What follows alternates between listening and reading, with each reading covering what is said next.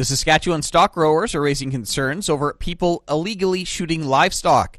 Glendalee Allen Vossler caught up with President Kelsey Elford last week. Kelsey, we've been seeing an, a number of animals shot here. Province wide, we know of at least six that have been reported of uh, livestock that has been that has been uh, shot, definitely unneededly um, and very, very blatantly and irresponsibly. We uh, we take this very, very seriously, and we're very concerned about people shooting livestock, and and as a result, we partnered with Saskatchewan Wildlife Association um, and and tips, and there's a reward offered of ten thousand dollars for for information um, regarding these things. This is a serious offense and a and a blatant disregard for for people's property. These animals are people's livelihood. Absolutely, there was a situation by Earl Grey where a producer had checked his his uh, animals the day before. Everything was fine. The next morning, he saw the tire tracks where they pulled in, and a 600 pound steer had been had been shot uh, through the ribs for no other reason than they wanted to shoot that animal.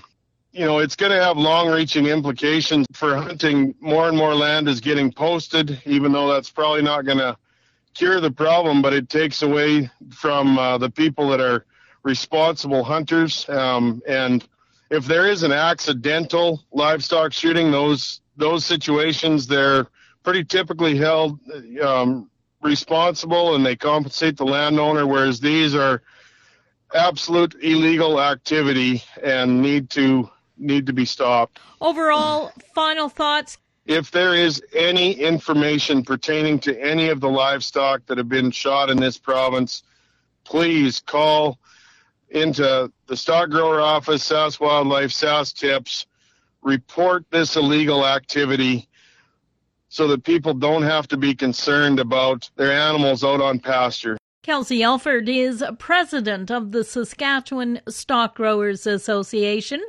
For Golden West, I'm Glendalee Allen Vossler.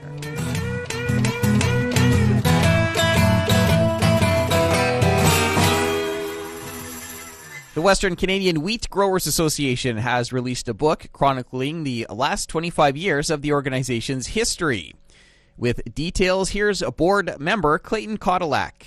The book uh, was obviously to um, celebrate our 50th anniversary. Uh, we did do a, uh, a book celebrating the first 25 years, and what this, this book covers the latter half of the of the past half century uh, of the of the uh, organization, and uh, we felt it was necessary to record what was what had happened all through that period uh, because uh, as most of your listeners will know there was a, a great deal of change uh, right from the end of the crow benefit to uh, the uh, uh, removal of the monopoly on the Canadian Wheat Board and uh, and right up into today and some of the issues we're dealing with today. Uh, so um, we felt this was certainly worth recording. Recording where we're, as wheat growers, we're proud of what we accomplished, and uh, we hope uh, other people can uh, learn from what we've done and uh, certainly enjoy a good read and a good good chunk of important history in Western Canadian agriculture. Tell us about the book launch. I know things were sort of disrupted here uh, with with COVID, but you know how's how's that been going? Well, initially our, our, convention was supposed to be in March, and COVID came, and uh, we couldn't have it, so we rescheduled the convention to uh, well next week this month, uh, the 25th and 26th of uh, November, but we had to cancel that as well. Uh, so we're doing um, uh, uh, an online uh, book launch. Uh, we, we've done so. We're doing as much um, promoting as we can without uh, having to uh, have any mass gatherings of any sort. Um, but you know, overall, we're um, we think that this is a book that's worth reading and is available at our website at wheatgrowers.ca. With Christmas coming up, this would make a, a good present for someone who's interested in that you know type of reading.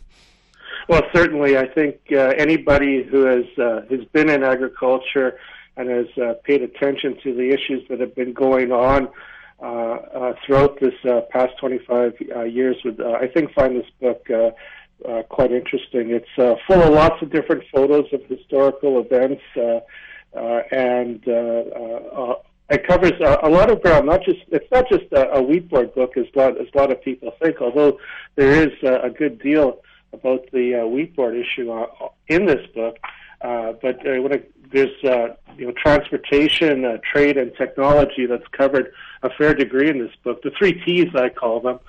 And uh, I, I think that uh, people will appreciate uh, some of the changes that we made. I, I mean, you know, right now, uh, the railroad system uh, has been uh, working uh, a lot better since uh, uh, the railroads have incentives to get our crop moved. That was Clayton Cadillac. He's a board member with the Western Canadian Wheat Growers Association. That's it for the Prairie Ag Wire for today. If you have any questions or opinions to share, send them to us by email, the farm desk at goldenwest.ca.